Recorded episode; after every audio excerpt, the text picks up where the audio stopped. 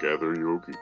It's time to head out for our road trip across America that will scare your pants off. Along the way, with your hosts, you'll be setting up camp in some of the scariest places they can find. Discover each episode a cryptid, a haunting, and a strange encounter. Climb aboard a cryptid camper if you're brave enough.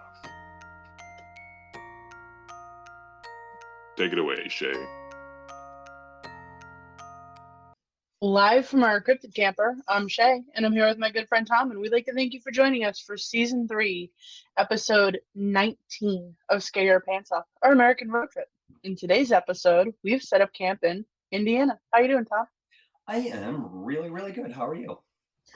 I'm really good. So we are recording this uh, mid-August, and uh, I did a little math and I actually figured out when this was going to air. You want to take a wild guess as to when this is going to air?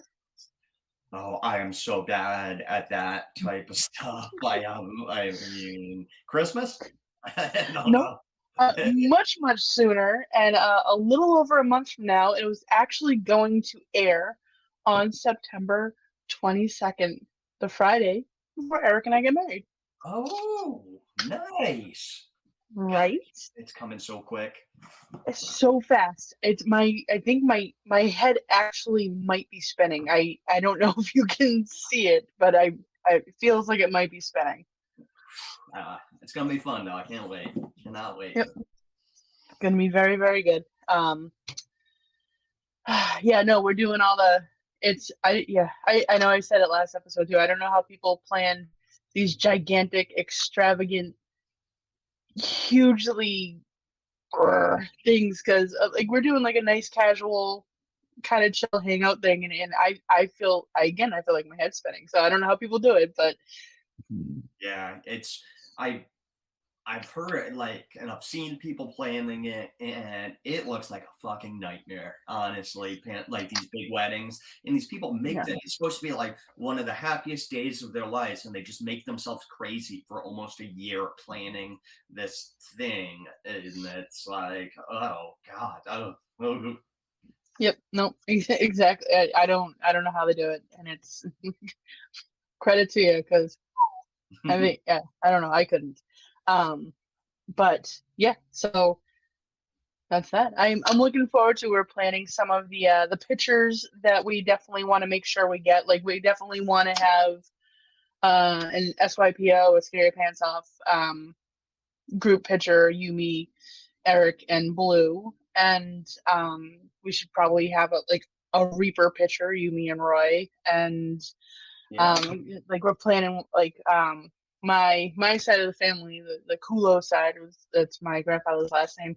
Which, funny enough, Kulo means asshole. Uh, but that was legitimately last name. a bad word? And and so yeah, yeah. So his name was it was Kulowski, but when he came to when they came over here, um, it, they, they Americanized it to Kulo, which yeah, I believe it means asshole, and it's fitting. Um, but I feel like it's a little bit like Spaceballs, and my entire family of assholes, and um, but I love them, so it's cool. Uh, we're gonna take um a group picture of them with Eric included in it, and we're all gonna have the uh, the Kulo finger up.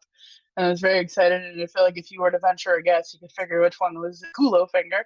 um, because most of the time when we get together and there are pictures, those fingers are up in most of them, at least for some people. So uh, that's going to be one of the wedding pictures. I uh yeah, I'm looking forward to it. We're gonna have like a little photo area set up for anybody who wants to do selfies and all sorts of good food and making I'm making more than 60 cupcakes of different kinds instead of a wedding cake. I love making cupcakes and I'm making six different kinds of cupcakes and I, cause I want everybody to have something that they like. So, and where tastes vary so much, but yeah, I'm basically to be killing myself in the next month, but uh, it's I still it's it's gonna be fun and I can't wait. Uh, yeah, I'm looking forward to it.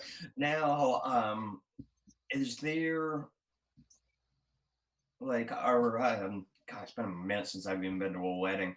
Um, are we is food? Like, are we grilling or any food, or is it just reception? So or basically, uh, the wedding and reception are all like one thing. Um, my amazing, fantastic, love her to death, beautiful cousin Kim and her husband Rick have opened their backyard up to us, and I love their backyard because it's so like nat- natural looking and and I'm a dark about trees, so you know it, are trees, and I that was kind of like a thing I needed. I need I want to get married in a tree, so we're actually gonna get married between two trees. There's we're gonna have a cookout. There's gonna be burgers, dogs. I'm making um, two kinds of wings. I'm making a teriyaki brown sugar wing, and I'm making um, my own barbecue sauce and doing another wing in that, and then I'm making my bourbon uh, maple bourbon meatballs, which are insanely good. Uh, where there's gonna be uh, chicken broccoli alfredo. There's gonna be salad, pasta salad, wow, sweets galore, a chocolate fountain, uh, and yeah, there's gonna be so many. It's gonna be so many things. It's gonna be it's gonna be so good, and I, yeah, I'm, I'm my stomach just growled growled a little. I've been dieting. I mean, I'm always perpetually dieting because I'm a big girl, but um, I have a lot of muscle, so I I I I'm heavier than I look like I am, which is one thing. Um, but I've been I've been foregoing some of the things I love because I didn't want to I didn't want to balloon up beforehand, and um, and oh boy, I plan on gaining at least 15 pounds that day, minimum. so very excited, but uh, yeah, we're gonna. It's from one to five, and it's uh, we figured we'd give everybody a half hour there, so we're gonna do like the ceremony at 1:30 and let like the you know some people are a little late sometimes, but that's whatever. So we give everybody a half hour to get there, get the ceremony in. It's gonna be a short ceremony, and then it's just hanging out and eating good food.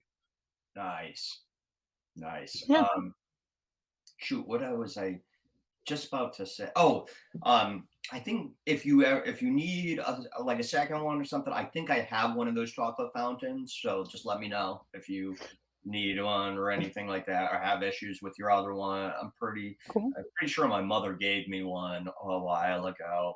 It was, yes, she did. Because this one time, remember, she tried. I had come. It was when I was living across country, and she, uh, her sister brought one over, and they did one of chocolate and then one of white chocolate. So they had one of each, and it was fun. Ooh. It was amazing. It was. I love my favorite is I love white chocolate. Love it. I might take you up on that to do exactly that. That is a great idea. So yeah, I will. I would probably happily borrow your chocolate fountain if you're if you're. Yeah, I'll, uh, I'll look for it this weekend. I'll I'll look through, and I, I am pretty sure it's in one of the closets in here. So No, that's awesome. Thank you. Um, well, more news on the news front, and uh, obviously this is airing a little over a month from now. Um, but we have huge things on the horizon for Scare Your Pants Off, and they're all just kind of coming, and they're they're. It feels like it's taken a while, but it's really not. It, when you're in the middle of it, it seems far away. But our website is even closer to being done. You can uh, listen to all of the podcast episodes through it. They're going to have little bios for Tom and myself, and uh, for Blue, our, our voice, and and for Eric, our our social media guru who does the things that we do not want to do mhm. because he's fantastic. And um, yeah, so that's underway. We have uh, new business cards coming out. Um, we have a couple. We have a couple other things coming that I'm actually not even telling Tom about. It's going to be a surprise, but I think he's going to be very happy. And I wanted to dangle that over his head, so I so I know something he doesn't know. And um, but he'll like it, so it's good. Nice. I can't wait. Yeah, it's a lot of cool stuff. I, the website's already looking fucking awesome. It's just a lot of good change. Just everything. It's just making the show a little bit better. That's it, or a lot of bit better. So it's uh, Yep. yeah, it's gonna be good. Really good, guys. okay. Have you? I figured. I know my haunt's a little short, um, so we, we have a little time to talk. But have you watched anything great, fantastic, new, anything like that? I did watch a show on Hulu this past week. Um, it's called The Clearing.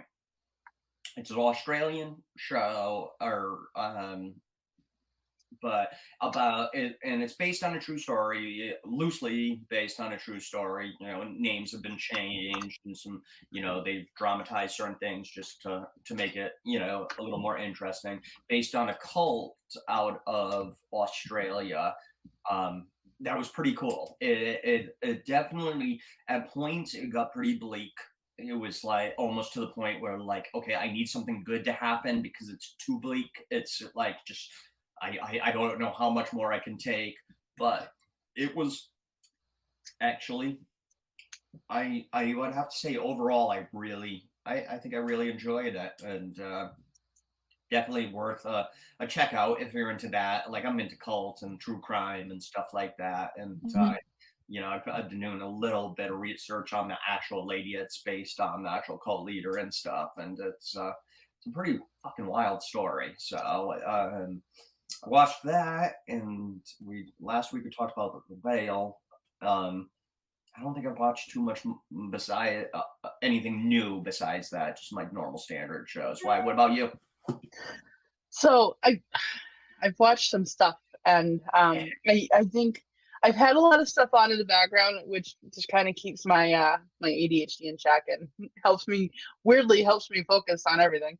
Um, but I've watched a couple things. Like there's there's a couple things in Apple. I've watched a show called Bad Sisters and a show called Dear Edward very recently, and they're both fantastic. So if you've seen those on Apple, watch them because you'll you'll not be disappointed and um, I, I definitely want to check out the clearing. I don't know what it is about that Australian accent. I'm, I'm gonna watch everything with an Australian accent because like if you can tell me the worst thing you've ever said in your life, and I'm I'm gonna be fascinated because you just said it with that accent. And I feel the same way about like an Irish or like an Irish accent, and that is Bad Sisters.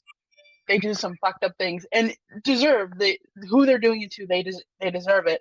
Um, but it is yeah, they're all Irish and yeah, all day, all day. I could just listen to it, and I I'm a huge fan. so, um, but last night or the night before, I think, uh, I watched The Pope's Exorcist, which is now available on Netflix. I have I've heard I, I heard of it, but I have not seen it. So, what thoughts on it?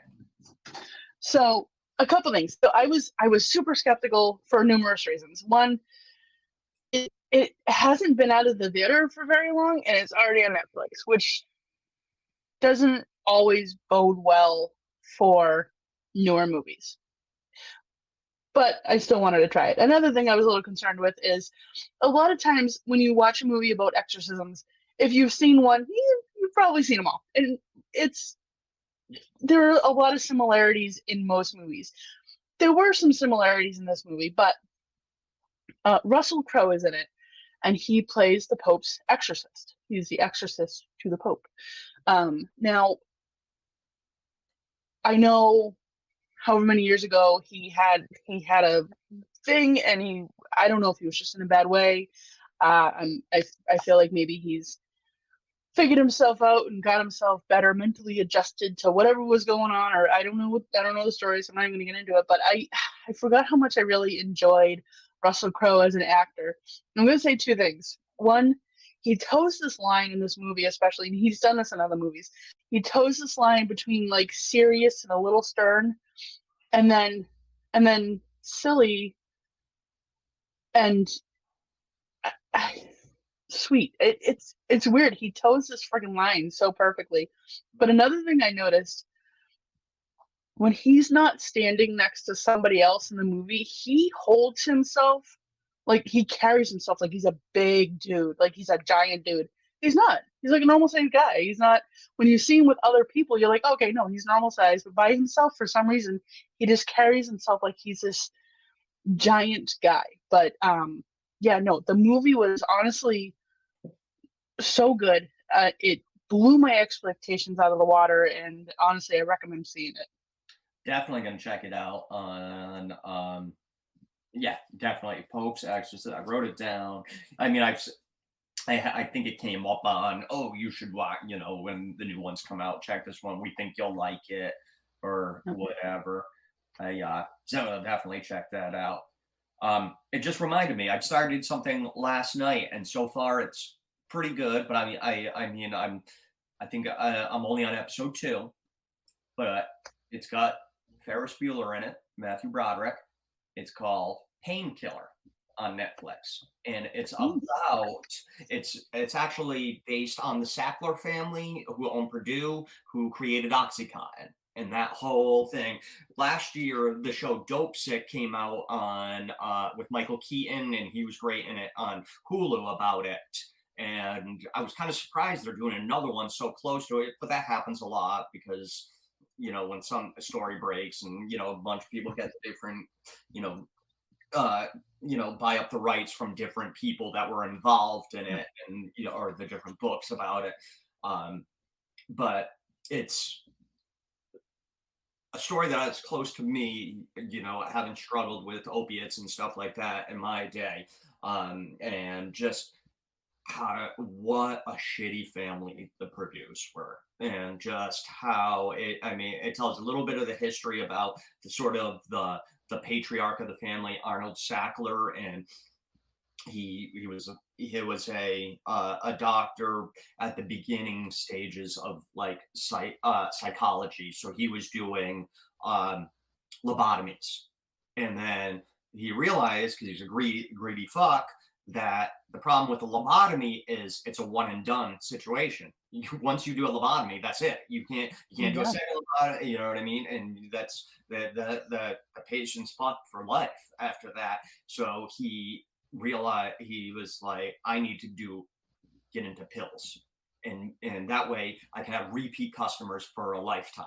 And then he he was the first, he got the first one to get the rights for Valium, which is the, like the first sort of blockbuster drug and then um, and then they had the rights to MS Contin, which was is is uh, a morphine and the Contin um, part of like OxyContin and stuff like that. And then he after he passed away, his nephew takes over, and he's even greedier. And he's like, we got to do, you know, MS Contin morphine has a bad thing and creates Oxycontin and lies about it, says it's not addictive, blah blah blah, and just be cr- essentially created the whole opioid crisis.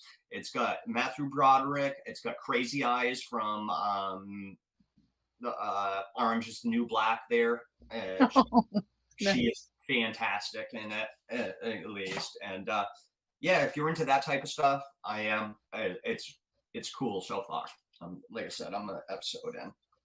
No, that's intriguing. I definitely want to check that out. And that's on Netflix too. So. Awesome. Very good. All right. Have you also uh, two more things? Uh, have you ended up checking out the crowded room yet with um, Tom Holland? No, I have not. Uh, not yet, but I did write it down. So going in, I would tell you like the first three ish episodes, I honestly I struggled to watch it. It wasn't catching me. It was a little too teen just not something I wanted to watch.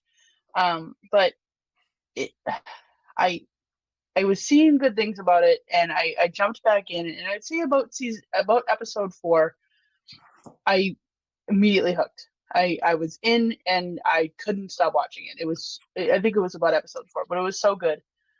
And then, um, if you haven't watched Invasion on Apple, I've been um, told by other people this is a great show too, not, not just you. So so good, so good. Season two is actually out Wednesday, so or starts on Wednesday, so that's really exciting. But yeah, you you would it's right up your alley. You would love it. Nice, check it out. And that just reminded me. And do you and this this could have an impact on our friendship. Do you oh, do you watch only Murders in the Building.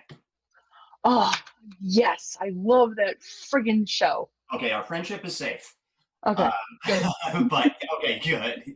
How? Uh, so you've been watching the new uh, the the new episode? I haven't started the new one yet, um, because I I don't have Hulu at the moment, but we're gonna get it back and kind of watch a whole bunch of shows again, and then and then move on. But yeah, that is on.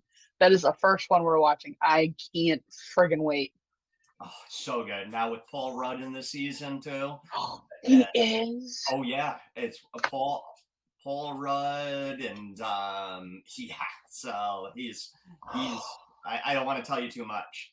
Shut your mouth. I love him. yeah. No, don't actually shut your mouth. I don't know why I said that. That's exciting. I love him. That's so awesome. and in the, in the fur, I think it's I think we're three epi- either three or four episodes in now, and yeah, it's yeah, I'm loving it. I love that show so much. I I, I Steve Martin, Martin Short are. Oh, even- they're perfect. and and then Selena, she's great too. In it, uh, there. Who saw that trio being as fantastic as they're they're fantastic. That is like the best trio. It's and and it's such a you would never have put the three of them together, but oh my god, they're great together. and you can see how much they have fun with her like they both have like when they're on screen with her they both sort of have like a twinkle in their eye like they're just having so much fun with this young young mm-hmm. actor so uh, it, yeah it's just a lot of fun i love that show It's so good It's so good. Yeah, I I can't wait. I'm I am I so friggin' excited to watch it. All right. Well, have you got anything else for me on non uh like Okay. episode stuff? i do not Well then do you want to jump on into your cryptid? Time for the cryptid. Yes, I do. So Indiana was a cool state, had a lot of cool cryptids and your standard cryptids. But I went, and this is pretty funny because you did a water cryptid last week, and then in previous weeks we had talked about how kind of how boring water cryptids were, and then I picked a water cryptid. So, um, but it's a little, it's not Chessie or Nessie or Georgie, the one like that. I went with the Indiana Mud Mermaids, also known as just Mud Mermaids. Have you heard of that? Mud mermaids? No, that's I so I'm trying to picture it in my head, but I I'm not going to do it any justice. So go ahead. yeah. Um, once I read it, I had to do it. So this is a strange one, as um, you don't really associate mermaids with a landlocked state, but Mm-mm. that's what we have here. I mean, it's you know usually it's you associate them with the ocean, the sea, something like that. But Indiana's landlocked. I mean, there are Great Lakes and there's rivers, but anyway. But in 1894, two different newspapers reported sightings and encounters of this strange creature on the Ohio River near Vevey, Indiana. Um, Indiana is about halfway between Louisville and Cincinnati in a Switzerland county. According to the reports, the Mud Mermaids had taken up residence on a sandbar in the river. In addition to the oddness of them living on a sandbar in a river, uh, these were not your typical mermaids. Mermaids are typically described as beautiful, sensual, smart, half human, half fish or amphibious creature. And usually, with the top half is human, and then waist down, they're fish or some sort of amphibious creature. But according to the reports uh, um, in the Cincinnati Enquirer, these mermaids were much different. These mermaids were said to be much more lizard like in appearance, with the upper body and arms of a human, but with yellowish skin and webbed hands and sharpened webbed hands with sharpened claws. They were said to be approximately four to five feet tall or long, covered with a light coat of chestnut colored hair. They also had pointed ears, similar to a dog, sharp teeth, and their lower half was tapered to a point like a lizard's tail. Some accounts said the tail had spikes on it, which they would use when put in danger. But most accounts didn't, but there were a few enough for me to at least acknowledge those accounts. It was said that they emitted a foul odor and could swim faster than any boat or ship. Supposedly, if they are being chased or pursued, they let out a loud, awful screech or yelp. Their diet is said to consist mainly of small river animals like frogs, fish, worms, mussels, and, and the like. Traditionally, mermaids are thought to be reclusive creatures that are easily startled and show no real interest in attacking. It show no um, real interest in humans, especially attacking humans. But these mud mermaids were said to get very aggressive if you got too close. According to a story shared by a Confederate captain from Kentucky by the name of J.M. Osier, there were two of the creatures, with one appearing to be female and the other male. As he got close to the sandbar, they became aggressive towards him and his ship. And he would say that he was menaced by the male. What he meant by menaced, I am not exactly sure. Um, there wasn't a ton of detail to his account. Although, if I had to guess, the captain is probably not as innocent as he uh, was trying to make himself out. I would have to guess he probably got too close or agitated it in some way because um, that's what we do. It is unfortunately very true. Um, and yeah, so that's pretty much it for the Indiana Mud Mermaids. So, a couple things. First of all, they're feisty, fuzzy mermaids that live in. in okay, yeah. I there's nothing I, I I don't love about this. This is a great cryptid, and I enjoy thoroughly that uh, you have joined me on my hypocrisy journey now. um, somehow embracing the water cryptids that not long ago we were like, oh, these things are boring. Nope, clearly they're not. so you know, we've learned and we're evolving as podcasters. So, um, I still contend that like Chessie and Georgie are kind of boring. I I agree. I agree. When we do do our internet, I said do do. Uh, when we do our international season, I do, however, want if oh. if given the opportunity to touch on Nessie. Oh yeah, Nessie is different. I think Nessie totally is, yeah. is is because he's the OG, the the original. So Nessie's cool. Yeah, but it's just all the others. So exactly. Now I love it. A lot of times when you see a cryptid, you see a cryptid. Um, it, it's like one cryptid or a grouping of cryptids. I love that this is just is regular not regular. There's just this random mer couple, and and and he's protective of her. I love that. And yeah, there's a pretty high likelihood that, that guy deserved whatever he did to him because we treat cryptids awful. We shoot at them, we stab them, we chase them, we we're we're not we're not good to them. So um yeah, no, I I absolutely love it. And I don't know why. I love and I've seen this in some other versions of like mer folk, but I love the pointed ears on on the mermaid and I don't I don't know why, but I, I love that. yeah, I I had never heard that personally of the pointed ear. So I I was like that whole description, I was Sorry. like furry um, and so yeah. Yeah, that was uh now, completely different.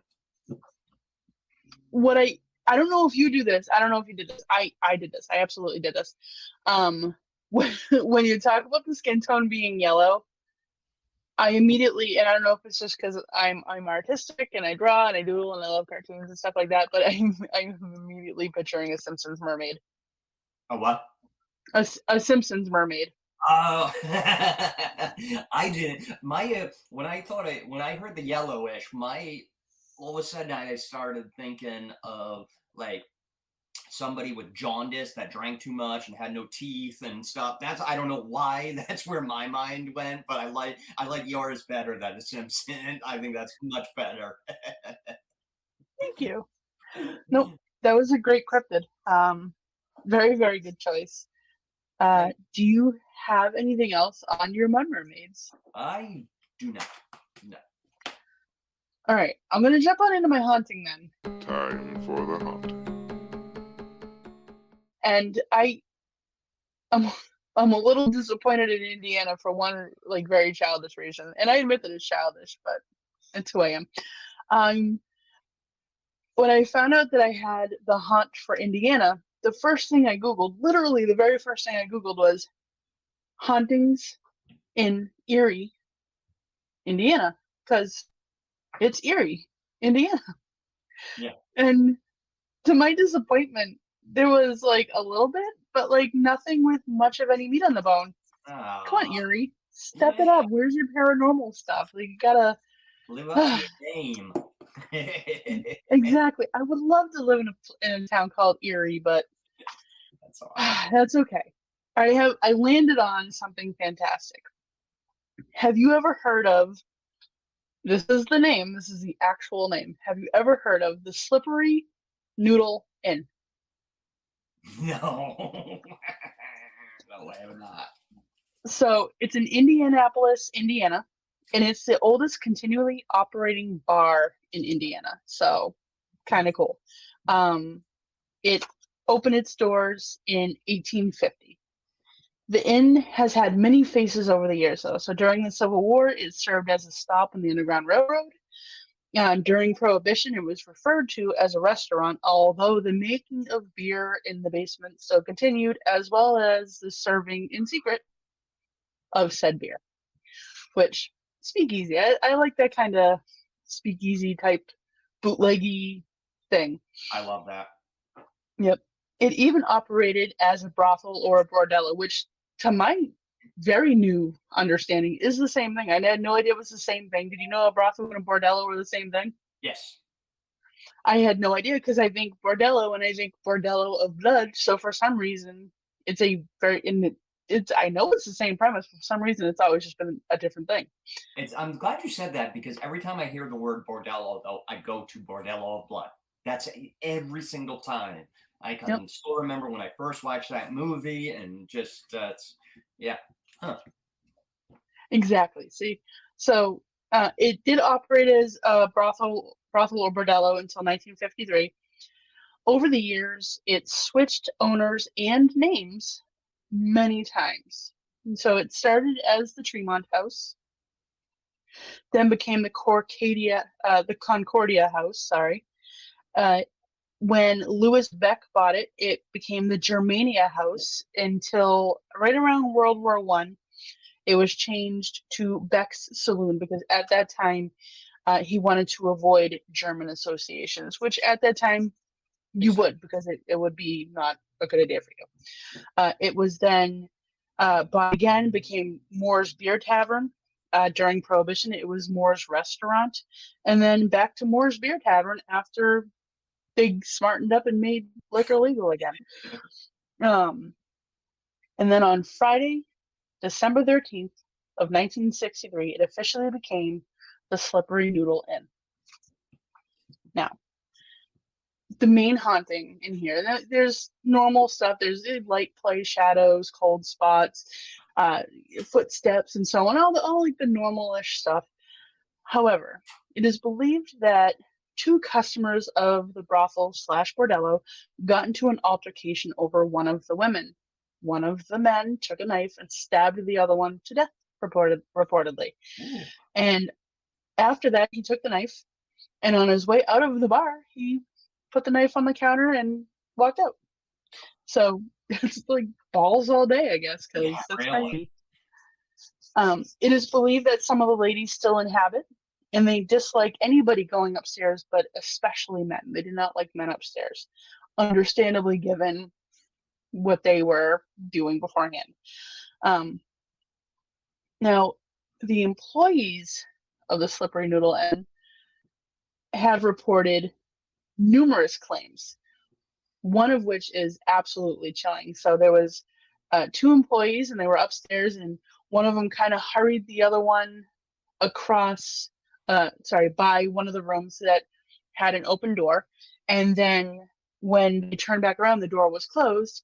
So they opened the door to be then greeted face to face, very close from what it sounds like.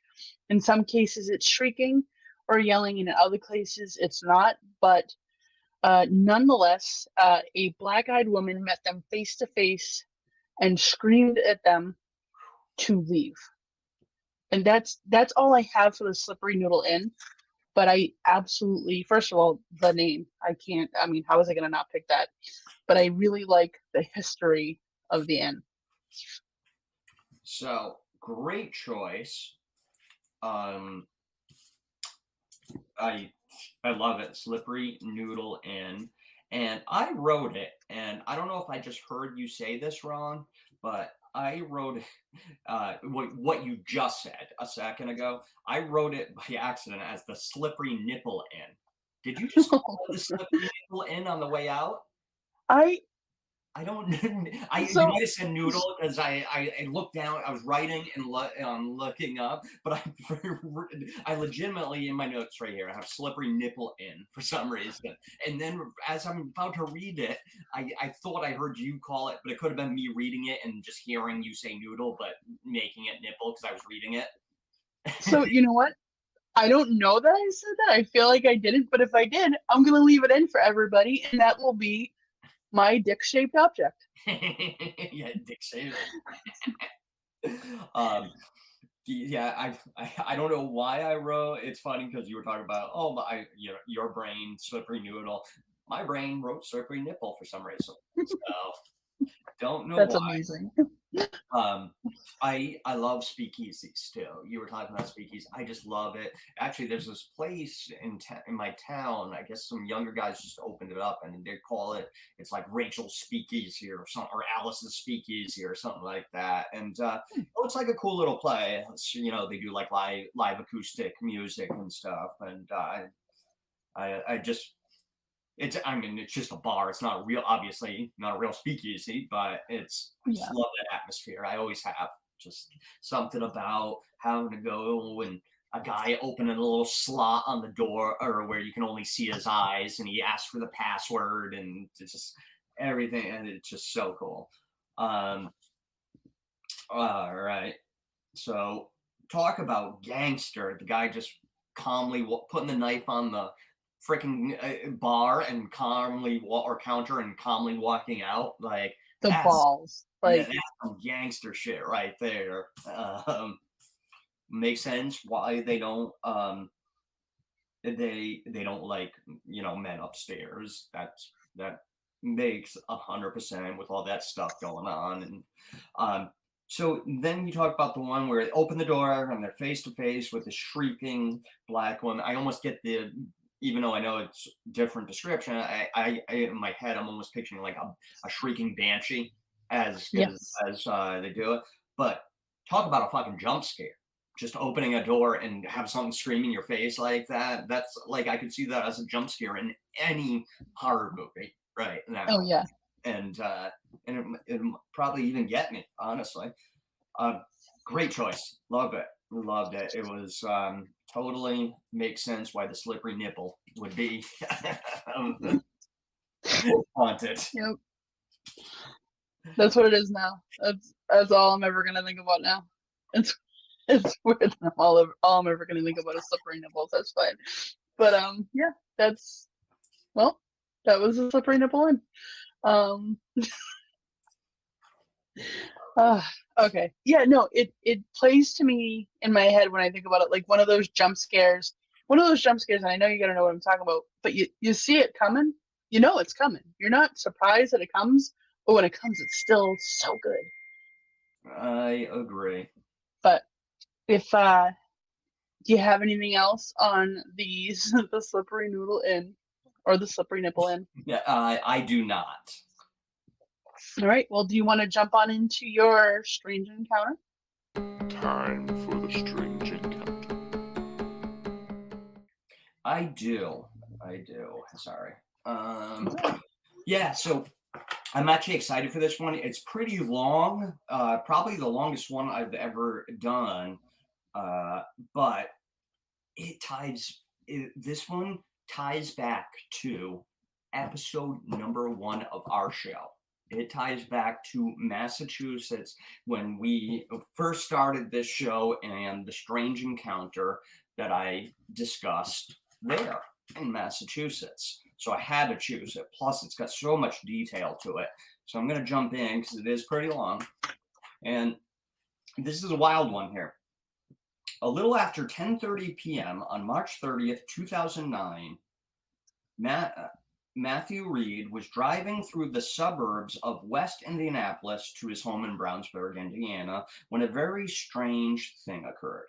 According to Reed, earlier in the evening, he picked up a friend and headed to the nearby Avon Cinema to see a movie. He believes it's The Watchmen, but it's been some time, so he can't be 100%, but he 95% sure it's the he, they went to see The Watchmen. After the movie, Matt dropped his friend off back at his home a little after 10:30 p.m. and headed towards his own home. Uh, they both want it known, and they've said this numerous times. They both want it known that neither of them drinks alcohol in any way. So neither of them do. As he drove through the darkness, and uh, this is Matt, as Matt drove through the darkness, an orange ball of light appeared over the road ahead and then shot off to the south and then dipped behind a house. Then the next thing that Matt remembers was that he was climbing back into his parked vehicle with a bloody nose, muddy shoes, in a strange sensation that there was some time that was unaccounted for, like he had lost some time. When he looked down at his watch, the hands were frozen near 10:30. But the LCD numerals in the little window on the watch's face showed it was actually after midnight, an hour and then 32 minutes later. Hmm. Matt obviously yeah, right. Obviously terrified, pulled back onto the road, floored it, flying past uh, flying past stop signs, and sped the remaining two miles to his house. He found his mother in a chair in her room watching television. Matt sat down on the edge of her bed. Um, she had been actually living with him. She had just recently gone through a divorce. So he sat down on the edge of her bed, frightened and confused, and said, Mom, I think it's starting again. And so Reed believed that he was abducted by aliens again. That's right. I said again. And this was because, according to Matt, this was actually the fourth time he had been abducted. Matthew says that he and his older brother, Thomas, had been du- abducted on three different occasions in the late 1960s in Sheffield, Mass, which is in the Berkshires. Sound familiar? Well, it should because this does. It goes back all the way back to episode one of this podcast. Um, and so, in my research for this episode, I came to find some differences or discrepancies from my original research, which isn't uncommon when you're dealing with UFOs and um, and stuff like that. And, and we're dealing with with people's memories after years, and memories are fallible. And I've discussed this on previous episodes. So if you have a memory, you know, whatever it is, you you know, swimming with your parents, or the first time you learned how to ride a bike, and then you uh, so that's your memory. Um, then you go, then when you want to think about that memory again, every time that you remember that memory, you're actually, and I know this says kind of like word soup, but, or like a word salad, but um, every time you remember that memory, you're remembering the last time you remembered it. You're not remembering the original time that you experienced it. So it's almost like that game of telephone that you played as a kid where you know mm-hmm. you start with one story and then as it makes its way around it, it it's completely different. And not that your memories are completely different but each time you're remembering a memory you know it's gonna it might change a little because it's you're remembering the last time you remembered it. And i know that's a little where you guys can look it up. I know that's not the greatest explanation. But so um, prior to the 2009 incident, Matthew had spent the better part of the last 40 years trying to forget and move on from the incidents in his childhood. He moved uh, he moved over 400 miles away to Indiana, got a good job on a racing team, got married, had two sons, and built a home. He was just living the normal middle class existence.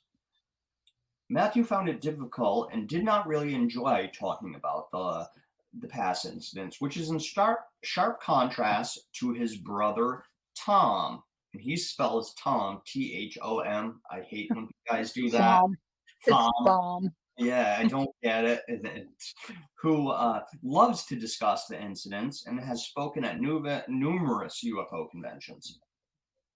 This difference in philosophy has led to numer- numerous periods of estrangement between the brothers in the last 40 years. But this new encounter got them talking again, and Tom wanted to know everything in the hopes of finding clues and or answers to the long, strange family mystery. And at Tom's insistence, Matt reported the incident to MUFON, the Mutual UFO Network, a national organization dedicated to the scientific study of UFOs for the benefit of humanity. We've discussed them on previous episodes. Um, so I'll I'm going to briefly discuss the three alleged encounters from Matt and Tom's youth in the Berkshires. I won't go into like the super detail because these did happen in Mass and we're in Indiana, but I feel it's important to at least mention them. Uh, the first encounter happened in 1966, the same year their mom, Nancy, and the two boys moved to the farm in the Berkshires. Supposedly, one night after they had all gone to bed, both boys got a strange feeling, so they began to wander around the house. They then saw two figures appear at the top of the stairs. At the time, they thought they were ghosts. The next thing they recall is that they were in near a large exposed rock in an unfamiliar corner of the property. They saw a wishbone shaped tree, and out ahead of them, an enormous spaceship. It looked, according to the boys, like a sleek gun metal colored tortoise shell. Tom would also remember being in a large room at the far end of the ship with a curved screen. There were figures in the room uh, that he said were humanoid but smaller, he sat at a bronze colored table and watched in awe as a series of beautiful and captivating images flashed before him. Feelings of peace washed over him. The next day, and the next day, when he got home from school, he hopped on his horse as if he was under some sort of spell or in a trance and rode a trail toward the corner of the farm that he and his brother visited the previous night. A corner of the farm that their mother forbade them from going to, as it was too far from the house, and they were young boys. To his astonishment, it was as, exactly as he remembered the rock, the clearing, the wishbone tree. It was all there. All right. So the second encounter came about a year later in 1967. The boys claim the nighttime insects went quiet, the air felt heavy, and they saw a bright light in their bedroom window. Suddenly, Tom was upside down and had the sensation he was tumbling. Comparing it to being caught in an ocean wave, uh, sort of like undertow from an ocean wave. He was then in a question mark shaped hallway and then in some cavernous interior space. His brother Matt was behind him, but in an instant, they were.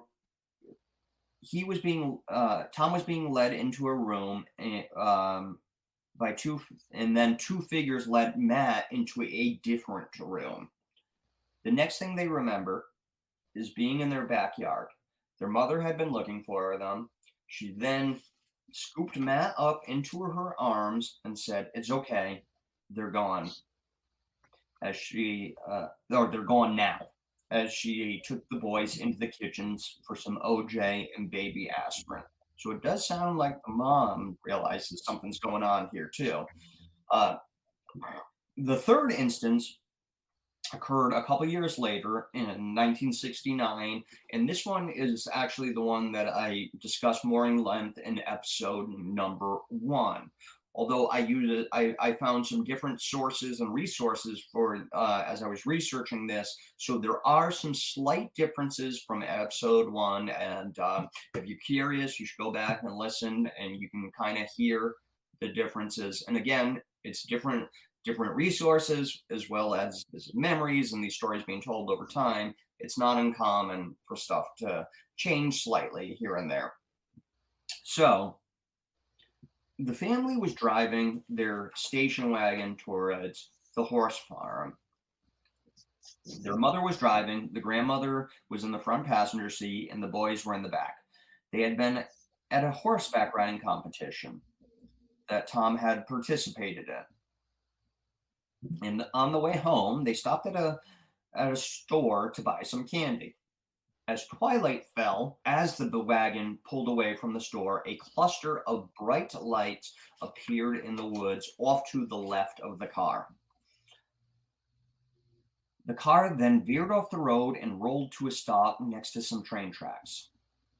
Tom would say all the insects went quiet, like just like before. Then he heard gravel pinging against the undercarriage of the car as if the tires had left the pavement. So it's kind of like almost like they were being sucked into the air. He then said that he had this weird feeling like being in the middle of a hurricane. Then it went dead calm before a sudden rush of sounds from crickets and cicada or cicadas or katydids or whatever. And now their mother was now in the passenger seat. The grandmother was outside wandering the road, and the and the boys had swapped seats in the back. So Tom got his grandmother back in the car. Nancy got back in the driver's seat, and they drove home in silence. Tom has fragmented memories of being in an alien ship, and the grandmother once and only once confessed that she had seen something that looked like a flying strip mall. Not long after, Nancy sold the farm and resettled the family in Connecticut, where she remarried.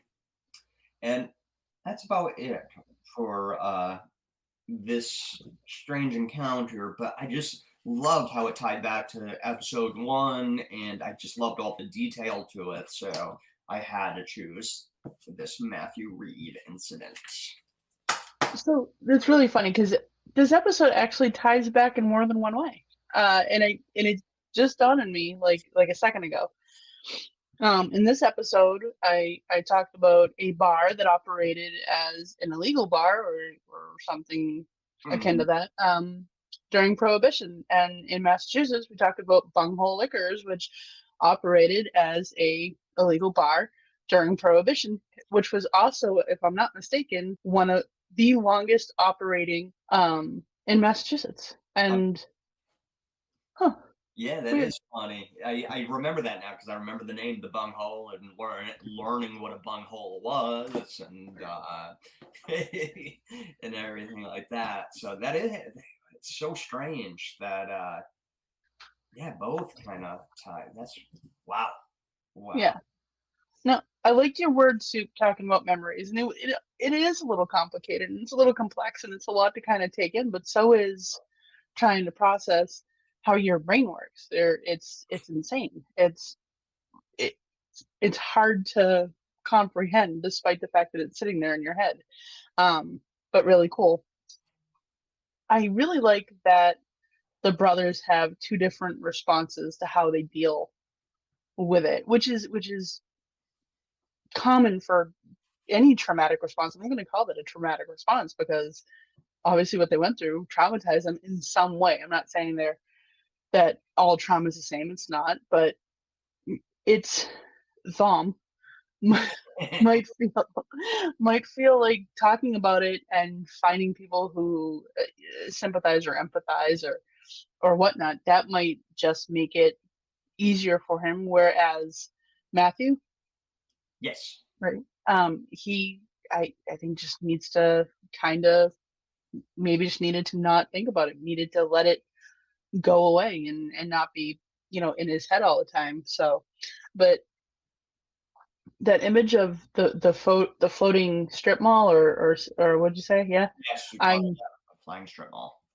that's I don't know that paints probably one of my favorite pictures of a strange encounter that we've had. I'm not saying it's the favorite, but it's definitely up there if it's not the favorite. Um, but that image is it's it, I can picture it and it's it's super ominous and I like it.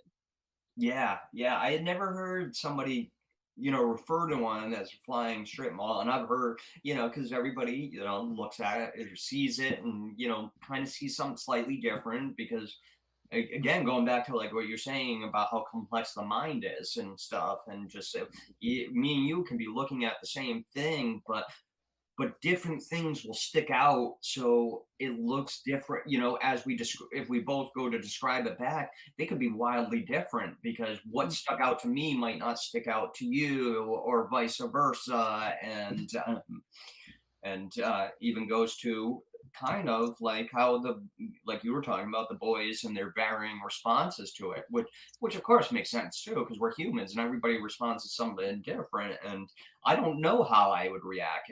Uh, if i had been abducted you know before the three times prior to the last one i i, I might kind of shut down and not want to talk about it because it's not just one time it's been three times so now i'm being you know it's targeting so and that's something i kind of like because that's something that makes sense to me is that if you had been if you've been abducted once it makes sense to me that you might be abducted more than once. I know people some people are like oh what are the chances that somebody would have got abducted twice or three times or four times? I've seen that in other cases.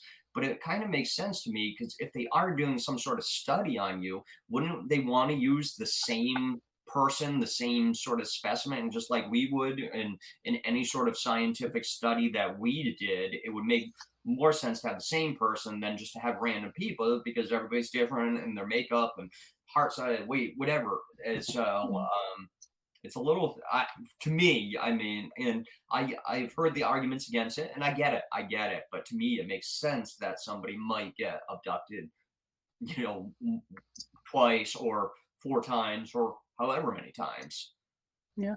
um Well, I mean, abductions are, are far less common than sightings. Obviously, we have, Yeah. there's tons of sightings, and the abductions are far less. And you, you got to assume that the people that are being abdu- abducted are being abducted for a reason. They have a quality or of, of some sort that, that they're interested in, they want to know about, or they want to understand a little better. It might not even be a quality that we're aware of. It just, but yeah, it's it definitely makes sense that it would be more than once, which is clearly probably awful for some of them, but um, very interesting. there is the theory and american horror story sort of touched upon it and um not last season but the season before where they had um eisenhower eh, and his what i think it was eisen the president and the alien stuff and um that I, I believe it was Eisen, President Eisenhower. Um, I'll double check it. If I'm wrong, I'll update on a, a, a episode that you know when they we at Roswell when we first sort of became aware of the aliens and had contact that he made a, a deal with them that they wouldn't come and take over our planet essentially if they he allowed people to get abducted throughout the years. And they they they supposedly agreed upon a number and um and supposedly like it was there was some like caveats by I think it was Eisenhower like you know people from rural areas and sort of you know people that it would be easy to sort of discredit um in in the public which is really shitty you know going for you know people that he thought were like bumpkins or not as intelligent or you know hillbillies and stuff and uh it's just a theory. That's that people and i only became aware of it really because of american horror story and then i was like oh i wonder if this has anything to do with like a real theory and i did and it is something that people have posited over the years so But- that's super interesting. That's yeah, I I love that stuff. yeah, I find it very interesting too. All right. All right. Well, I feel like this has been a very growing episode for us. We've touched back in Massachusetts, even though we're in Indiana, and we've learned that we're big fat hypocrites, and now like uh, water cryptids. And uh, yeah, well, do you do you feel like you have anything beyond that to talk I- about? uh, I have nothing else. All right, everybody. Well, thanks for joining us, and be sure to tune in next week when we've set up camp in Wisconsin. Until then, happy camping. Thanks, guys. As always, our host would like to thank you for joining. If you enjoyed the program, please be sure to like, follow, or subscribe wherever you get your podcasts from. Find us on Instagram at Scare Your Pants Off Pod, no spaces, or on Twitter, Scare Your Pants Off Podcast. Or send us an email with questions, comments, and fan art to scareyourpantsoff9 at gmail. See you next time.